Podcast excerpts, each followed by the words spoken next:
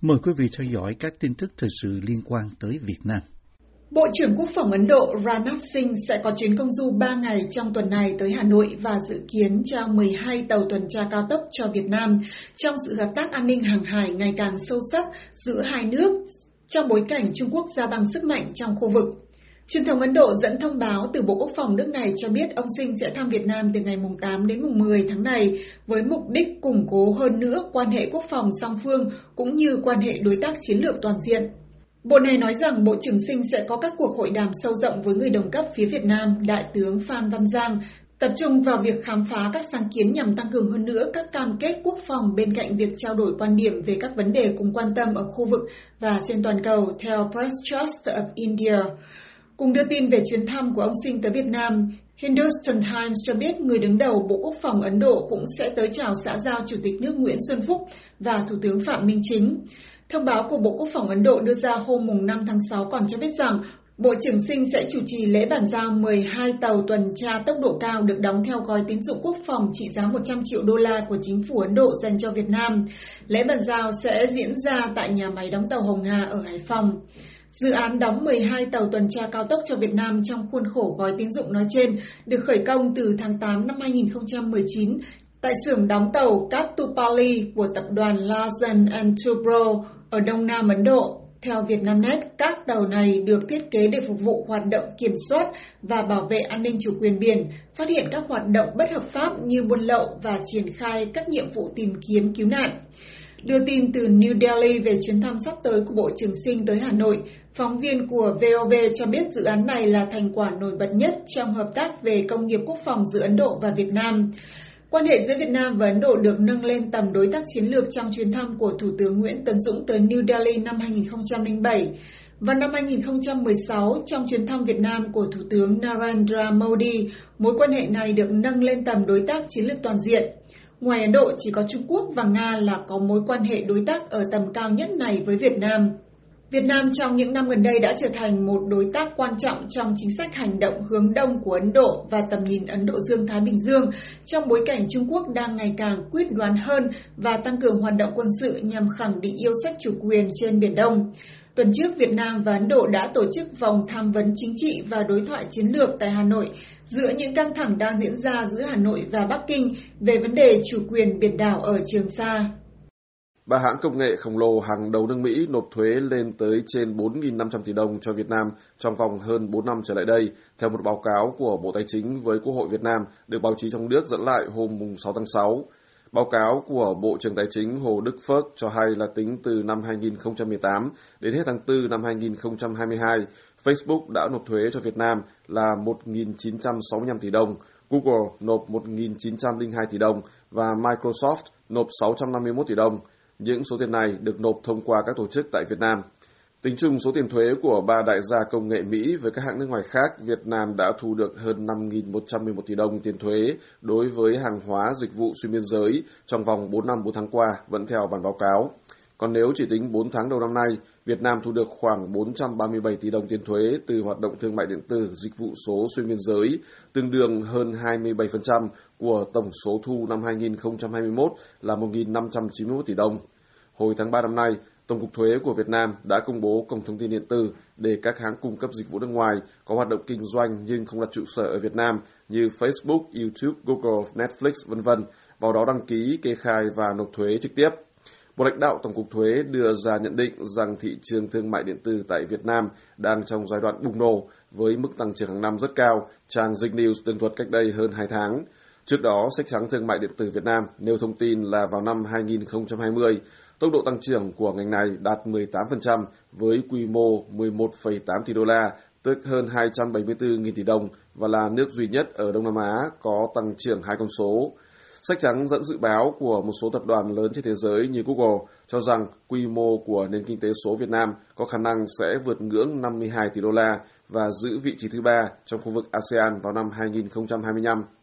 Tuy nhiên, báo cáo mới đây của Bộ trưởng Tài chính với Quốc hội nói rằng việc quản lý thu thuế các hoạt động thương mại điện tử tại Việt Nam sẽ gặp nhiều thách thức. Thứ nhất đó là do các tổ chức cá nhân có thể hoạt động kinh doanh xuyên biên giới nên họ không thuộc đối tượng đánh thuế của bất kỳ quốc gia nào theo nguyên tắc quản lý thuế truyền thống. Khó khăn tiếp theo là không xác định được căn cứ tính thuế, một ví dụ điển hình là hoạt động quảng cáo trực tuyến và mạng xã hội. Báo cáo của Bộ Tài chính giải thích rằng trên môi trường số, các hoạt động kinh doanh có thể thực hiện thông qua website hiện diện ở một khu vực thị trường nào đó mà không cần sự hiện diện vật chất của người nộp thuế. Điều này cũng không nằm trong phạm vi điều chỉnh của luật thuế hiện tại. Thách thức thứ ba đối với cơ quan quản lý thuế là bóc tách các loại chi phí và thu nhập ra sao để làm cơ sở đánh thuế. Theo Bộ Tài chính, với doanh thu liên quan đến phần mềm, sản phẩm nội dung số, các ứng dụng đăng tải trên mạng vân vân, rất khó để xác định số tiền chi trả cho bản quyền, phí dịch vụ hay lợi nhuận kinh doanh. Theo các bài tường thuật hôm 6 tháng 6, Bộ trưởng Hồ Đức Phước cho Quốc hội biết rằng Bộ Tài chính sẽ xử lý các vấn đề nêu trên bằng cách hoàn thiện cơ sở pháp lý, tăng chia sẻ kết nối thông tin với các cơ quan liên quan, xây dựng cơ sở dữ liệu để quản lý rủi ro và tăng cường thanh tra kiểm tra. Bộ Chính trị triệu tập một hội nghị bất thường hôm 6 tháng 6 để khai trừ khỏi Đảng Bộ trưởng Y tế Nguyễn Thanh Long và Chủ tịch Ủy ban nhân dân thành phố Hà Nội Trung Ngọc Anh, hai lãnh đạo được xác định đã làm thất thoát lớn ngân sách liên quan đến vụ đại án Việt Á. Ông Long và ông Ngọc Anh đều là ủy viên Trung ương Đảng Cộng sản Việt Nam. Từ hồi đầu tháng 4 bị cơ quan kiểm tra của Đảng phát hiện có vi phạm liên quan đến vụ bê bối bộ xét nghiệm COVID-19 do công ty Việt Á sản xuất trong đó hàng loạt tướng quân đội cũng bị xem xét kỷ luật. Bộ Chính trị, cơ quan ra quyết định của Đảng Cộng sản hôm 4 tháng 6 đề nghị Ban chấp hành Trung ương Đảng thi hành kỷ luật ông Long và ông Ngọc Anh. Theo VnExpress, đề nghị của Bộ Chính trị được đưa ra tại cuộc họp do Tổng bí thư Nguyễn Phú Trọng chủ trì nhằm xem xét thi hành kỷ luật một số nhân sự, trong đó có ông Long và ông Ngọc Anh, người từng là Bộ trưởng Khoa học và Công nghệ. Hai ngày sau, các trang tin chính thống trong nước đồng loạt đưa tin rằng Bộ Chính trị hôm 6 tháng 6 triệu tập hội nghị Ban chấp hành Trung ương bất thường để xem xét xử lý kỷ luật đối với ông Long và ông Ngọc Anh. Theo kết luận của Bộ Chính trị và Ban Bí thư được Việt Nam Net trích dẫn, ông Long và ông Ngọc Anh đã suy thoái về tư tưởng chính trị, đạo đức, lối sống, đồng thời vi phạm quy định của Đảng về những điều đảng viên không được làm. Hai vị lãnh đạo này bị cho là đã gây hậu quả nghiêm trọng, làm thất thoát lãng phí lớn ngân sách nhà nước, ảnh hưởng đến công tác phòng chống dịch COVID-19, gây bức xúc trong xã hội, ảnh hưởng xấu đến uy tín của tổ chức Đảng, Bộ Khoa học và Công nghệ, Y tế. Theo VOV, sau khi xem xét đề nghị của Bộ Chính trị căn cứ nội dung tính chất, mức độ hậu quả, nguyên nhân vi phạm, Ban chấp hành Trung ương quyết định khai trừ ra khỏi Đảng ông Long và ông Ngọc Anh. Ban này cũng yêu cầu các cơ quan chức năng khẩn trương xem xét và xử lý kỷ luật về hành chính theo đúng quy định đối với các cá nhân đã bị kỷ luật đảng. Trước đây, nhiều quan chức cao cấp của chính phủ bị khai trừ khỏi đảng trước khi bị truy tố và đưa ra xét xử. Bộ xét nghiệm COVID do Công ty Việt Á và Học viện Quân y, hai đơn vị được Bộ Khoa học và Công nghệ dưới sự lãnh đạo của ông Ngọc Anh giao phối hợp nghiên cứu sản xuất, được truyền thông trong nước đưa tin hồi đầu năm 2020, lúc đại dịch viêm phổi cấp mới bùng phát ở Việt Nam, là sản phẩm được công nhận đạt tiêu chuẩn quốc tế. Tại thời điểm đó, bộ kit xét nghiệm phát hiện chủng virus corona mới này được xem là niềm tự hào của doanh nghiệp trong nước và được cung ứng cho Trung tâm Kiểm soát Bệnh tật CDC cùng các cơ sở y tế của 62 tỉnh thành trên cả nước với doanh thu gần 4.000 tỷ đồng. Tuy nhiên, Bộ Công an sau đó nói rằng Tổng Giám đốc Công ty Việt Á Phan Quốc Việt đã bắt tay với các đối tác để nâng khống giá kit xét nghiệm khoảng 45%, với số tiền hoa hồng mà công ty này chi trả cho các đối tác lên tới gần 800 tỷ đồng. Cuối năm 2021, Tổng cục Hải quan cho biết công ty Việt Á nhập khẩu 3 triệu bộ kit của Trung Quốc với giá khai báo gần 1 đô la một bộ, tức 21.600 đồng một bộ, và dư luận từng ngã ngửa khi biết rằng xưởng sản xuất kit xét nghiệm COVID lớn nhất cả nước của Việt Á chỉ rộng 10 mét vuông theo tiền phong. Cho đến nay, ông Long và ông Ngọc Anh là hai cán bộ cao cấp nhất trong hàng ngũ lãnh đạo của Đảng Cộng sản bị xem xét kỷ luật liên quan đến vụ bê bối này. Ngoài ra còn có Trung tướng Đỗ Quyết và Thiếu tướng Hoàng Văn Lương đều là Giám đốc Học viện Quân y cũng bị đề nghị xem xét thi hành kỷ luật trong vụ tham nhũng gây rúng động công luận Việt Nam. Một tướng lĩnh quân đội khác, Trung tướng Nguyễn Viết Lượng, chính ủy Học viện Quân y cũng bị kỷ luật bằng hình thức cảnh cáo. Liên quan đến vụ lừa đảo này, 25 người bao gồm cả các quan chức cấp cao của CDC và các tỉnh thành đều bị điều tra. Các bị can trong vụ án chuyến bay giải cứu bị cho là đã thu lợi hàng nghìn tỷ đồng, theo thông tin mà một đại diện của Bộ Công an Việt Nam đưa ra với báo giới mới đây. Điều này lại làm dấy lên một làn sóng phẫn nộ trong dư luận Việt Nam. Trong một cuộc họp báo của Văn phòng Chính phủ hôm 4 tháng 6, Trung tướng Tuân Sô, tránh văn phòng, người phát ngôn của Bộ Công an, đã trả lời về một số vụ bê bối gần đây, trong đó có vụ chuyến bay giải cứu. Trung tướng Sô dẫn lại kết quả điều tra, cho biết là mỗi chuyến bay giải cứu sau khi trừ các chi phí đem lại số tiền lợi nhuận là hàng tỷ đồng. Và ông nói thêm rằng chúng ta biết là có gần 2.000 chuyến bay giải cứu. Từ tháng 1 đến tháng 4 năm nay, Công an Việt Nam đã bắt giam một Thứ trưởng Bộ Ngoại giao, nữ Cục trưởng Cục lãnh sự của Bộ và ít nhất 7 người khác về các tội danh nhận hối lộ và đưa hối lộ liên quan đến các chuyến bay đưa người Việt về nước trong đại dịch COVID-19, thường được gọi là chuyến bay giải cứu. Vụ bê bối này xảy ra trong giai đoạn 2 năm 2020-2021 khi đại dịch làm các nước đóng cửa biên giới với nhau và vì vậy các công dân Việt Nam đã phải bỏ ra chi phí cao gấp 5 đến 8 lần so với trước đại dịch để có thể bay về nước trên các chuyến bay do nhà nước Việt Nam đứng sau. Thông tin của người phát ngôn Bộ Công an về việc các bị can đã chi trác số tiền ước tính lên đến hàng nghìn tỷ đồng trong vụ bê bối chuyến bay giải cứu, một lần nữa làm bùng lên những lời chỉ trích trong công chúng Việt Nam theo quan sát của VOA.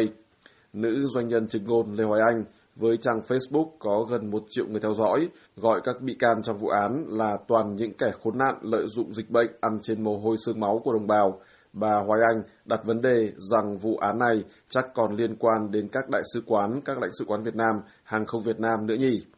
Một người khác cũng có nhiều ảnh hưởng trên mạng xã hội, bà Phương Ngô, với hơn 58.000 người theo dõi trên Facebook, gọi hành động giả danh hoặc lấy mác giải cứu để trục lợi là hút máu chính đồng bào. Cũng như bà Hoài Anh, bà Phương nghi ngờ rằng còn có nhân vật cấp cao hơn đứng trên những người đã bị bắt khi bà đặt câu hỏi chung cuối là ai trong bài viết của bà. Viết về vụ chuyến bay giải cứu gắn với các bê bối khác xảy ra trong thời đại dịch nói riêng và trong xã hội Việt Nam nói chung, Võ sư Đoạt Bảo Châu đưa ra nhận xét trên trang cá nhân có hơn 114.000 người theo dõi rằng các cán bộ thời nay không có lý tưởng phục vụ Tổ quốc, phục vụ nhân dân gì, mà trong đầu họ chỉ có một lý tưởng duy nhất là kiếm lợi trong bất kỳ hoàn cảnh nào, ngay cả khi đồng bào của họ khốn cùng nhất. Ông Hà Phan có hơn 38.000 người theo dõi qua Facebook, viết trên trang cá nhân rằng chính sách bị trục lợi, ý nghĩa chiến dịch giải cứu bị bóp méo, uy tín quốc gia bị tổn thương, tình cảm đồng bào bị lợi dụng và nỗi lo của dân chúng bị biến thành tiền cho một nhóm cấu cào. Dùng các từ ăn quá dã man, số tiền khổng lồ, khủng khiếp, trắng trợn để nói về vụ việc, ông Hà Phan khẳng định là người dân sẽ vỗ tay nếu các bị can phải nhận sự trừng trị nghiêm khắc. Nhiều người nổi tiếng khác trên mạng xã hội và các người dân nói chung cũng đưa ra các quan điểm đánh giá tương tự. Các ý kiến đó nhận được hàng nghìn phản ứng và lời bình luận ủng hộ, cũng như được nhiều người lan tỏa tiếp qua chức năng share của Facebook.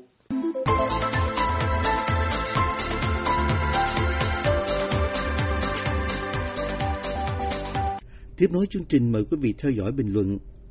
Kế liên hoàn của Vương Nghị thất bại của nhà báo Ngô Nhân Dụng. Kế liên hoàn của Vương Nghị thất bại. Thời chiến quốc,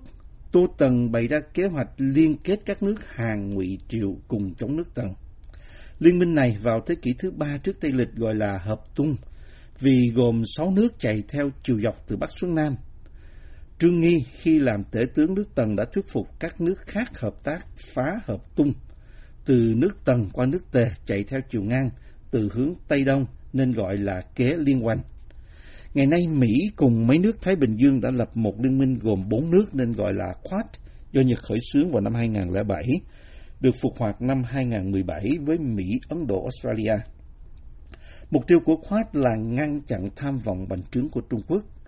Năm nay Mỹ và Anh quốc lại ký hiệp ước AUKUS giúp Australia làm tàu ngầm nguyên tử. Từ Nhật xuống Ấn Độ và Australia theo hướng Bắc Nam có thể coi Quad là thế hợp tung của thế kỷ 21 Tất nhiên Trung Cộng phải lập kế đương đầu. Nhưng đi theo hướng Đông Tây thì không có những cường quốc quân sự. Lùi kéo các nước châu Mỹ Latin kết quả sẽ rất chậm và không chắc chắn. Cho nên Trung Quốc đã cố thiết lập một thế liên hoàn với những quần đảo rất nhỏ chạy ngang Thái Bình Dương. Tuần trước, Ngoại trưởng Trung Quốc Vương Nghị đi một vòng tám đảo quốc trong vùng phía Nam Thái Bình Dương trong 10 ngày. Ông đã ký một hiệp ước thương mại với nước Samoa Ngày thứ hai vừa rồi, ông đến Suva, thủ đô nước Fiji với hy vọng kết thúc bằng một hiệp ước viễn tượng phát triển chung với 10 nước trong vùng, trừ quần đảo Palau vẫn công nhận Trung Hoa Dân Quốc ở Đài Loan. Hầu hết các hòn đảo này địa thế rất thấp có thể bị nước biển tràn ngập nếu bầu khí quyển của địa cầu nóng hơn. Ông Vương Nghị đưa ra dự án viện trợ hàng triệu Mỹ Kim, hứa ký các hiệp ước cho phép các nước tự do bán hàng cho 1,4 tỷ dân Trung Quốc. Nhưng cuối cùng kế hoạch liên hoành này không thành hình. Nhiều nước không tin vào thiện chí của Bắc Kinh. Ông Tiền Ba, đại sứ Trung Quốc ở Fiji nói rằng 10 nước trong vùng đều muốn hợp tác với Trung Quốc trên nguyên tắc, nhưng ông biết vẫn có nhiều nước còn ngần ngại. Kế hoạch liên hoành mới của Đảng Cộng sản Trung Quốc bị tiết lộ vào cuối tháng 3 năm 2022. Hãng thông tấn AFP cho biết Trung Quốc sắp ký một hiệp ước quân sự với quần đảo Solomon và hai bên đồng ý giữ bí mật. Theo tin AFP trên mạng, Solomon có thể mời cảnh sát và quân đội Trung Quốc đến giúp bảo vệ trật tự, cứu trợ thường dân và các nhiệm vụ khác. Trung Cộng có thể cho tàu thủy ghé bến. Bản tin về hiệp ước bí mật gây chấn động năm 1942, quân đội Mỹ đã đánh chiếm đảo Guadalcanal lớn nhất trong nhóm Solomon. Trận đánh thay đổi cuộc chiến ở Thái Bình Dương. Mỹ đã đẩy quân đội Nhật ra khỏi quần đảo, mở đường tiếp tế cho Australia và New Zealand, rồi từ đó tiến quân đánh Nhật trong vùng Nam Thái Bình Dương. Điều gây chấn động nhất là bản thỏa ước bí mật mở đường cho Trung Cộng can thiệp vào nội bộ một quốc gia khác theo thể chế dân chủ. Tháng 11 năm ngoái, dân quần đảo đã biểu tình bạo động tấn công 3.000 triệu dân Trung Hoa ở đó. Trung Cộng đã giúp huấn luyện công an cảnh sát xứ này. Thủ tướng Manasseh Sugavare xứ Solomon đang lo ngại dân sẽ lật đổ trong cuộc bầu cử sang năm vì ông chống Australia. Một cuộc nghiên cứu dư luận năm 2021 cho thấy 91% dân chúng muốn liên kết với một nước tự do dân chủ hơn là với Trung Quốc. Bản thỏa ước bí mật cho Trung Cộng đứng ra huấn luyện công an cảnh sát Solomon, tham dự bảo vệ an ninh trên mạng, nghiên cứu về bản đồ đáy biển và quyền khai thác các tài nguyên trên mặt đất cũng như dưới biển. Các nước Mỹ và Australia đã phản ứng mạnh. Chính phủ Úc gửi hai người lãnh đạo ngành tình báo đến khuyên ông Sugavare đừng ký kết với Trung Quốc. Úc đã từng ký một hiệp ước với Solomon nhưng được công bố minh bạch Chính phủ Mỹ đã mở cửa lại tòa đại sứ ở Solomon bị đóng cửa từ năm 1993 và gửi ông Kurt Campbell, đặc trách vùng Ấn Độ Dương và Thái Bình Dương tới thăm các đảo quốc. Ông Campbell cảnh báo nếu Trung Cộng gửi quân đến Solomon và thiết lập căn cứ hải quân thì Mỹ sẽ phản ứng thích đáng. Thủ tướng Úc Scott Morrison cũng nói rằng hành động đó sẽ bị coi là vượt qua giới hạn đỏ. Trung Cộng phải vội vã cải chính rằng họ không dự định lập căn cứ quân sự ở Solomon. Để lôi cuốn các đảo quốc về phía mình, Ngoại trưởng Australia Penny Wong đã bay qua Fiji trong tuần trước, hứa hẹn sẽ hỗ trợ bảo vệ an ninh các đảo quốc mà không đòi hỏi một đáp ứng nào. Chính phủ Mỹ cũng mời các nước này tham dự một thỏa hiệp kinh tế Ấn Độ-Thái Bình Dương. Cuối cùng, ông Sogavare vẫn ký thỏa ước nhưng không nói gì đến căn cứ quân sự. Hiện nay Trung Cộng chỉ có một căn cứ hải quân nước ngoài tại Djibouti, vùng Trung Đông từ năm 2017, tình báo phương Tây cho biết Bắc Kinh đã xin 5 nước khác cho đặc quyền này từ năm 2018 nhưng không được. Hiện nay các công ty Trung Quốc đang điều hành một phần hay toàn thể 90 hải cảng trên thế giới nhưng chỉ dùng cho hàng hải dân sự. Trong 3 năm qua, Bắc Kinh đã điều đình bí mật với các nước Campuchia, Equatorial Guinea và Liên hiệp các tiểu vương quốc Ả Rập để được xây dựng căn cứ hải quân chưa ai thấy Hải quân Trung Cộng ở Campuchia và Liên hiệp các tiểu vương quốc Ả Rập đã ra lệnh ngưng việc thiết lập căn cứ ở bờ biển nước họ. Sau cuộc vận động của Mỹ và Australia, lãnh tụ các đảo quốc lên tiếng, Tổng thống liên bang Micronesia, ông David Banuelo nói thẳng rằng ông nghi ngờ dự án ông Vương Nghị đưa ra có thể giúp Trung Cộng ảnh hưởng lên chính trị các nước trong vùng, kiểm soát các công nghiệp và cả nền kinh tế. Ngoại trưởng Sorai Ioi, nước Papua New Guinea nói với AFP, chúng tôi muốn sẽ lo vấn đề an ninh của chính mình hơn. Thủ tướng Frank Bainimarama, xứ Fiji giải thích, ưu tiên của chúng tôi là tất cả các nước đều đồng ý. Samoa, Papua New Guinea và Micronesia đều không đồng ý. Cuối cùng ông Vương Nghị đến Fiji họp rồi trở về tay không. Ông Vương Nghị nói vớt vát rằng các nước đã ký một bản ghi nhớ về sáng kiến xây dựng hạ tầng cơ sở trong chương trình nhất đới nhất lộ, nhưng một Memorandum of Understanding thì không có giá trị ràng buộc nào như một hiệp ước. Tuần trước, Chủ tịch Tập Cận Bình đã gửi một thông điệp hứa hẹn Trung Quốc sẽ là một hảo huynh đệ với các đảo quốc. Thế là Tập Cận Bình cũng mang tiếng chịu thất bại cay đắng. Vừa rồi là bài viết của nhà báo Ngô Nhân Dụng. Các bài viết của ông là blog cá nhân và được đăng tải với sự đồng ý của đài VOA nhưng không phản ánh quan điểm hay lập trường chính thức của chính phủ Hoa Kỳ.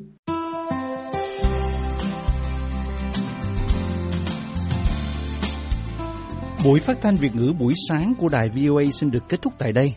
Tấn Chương cùng toàn ban Việt ngữ xin kính chào quý khán giả.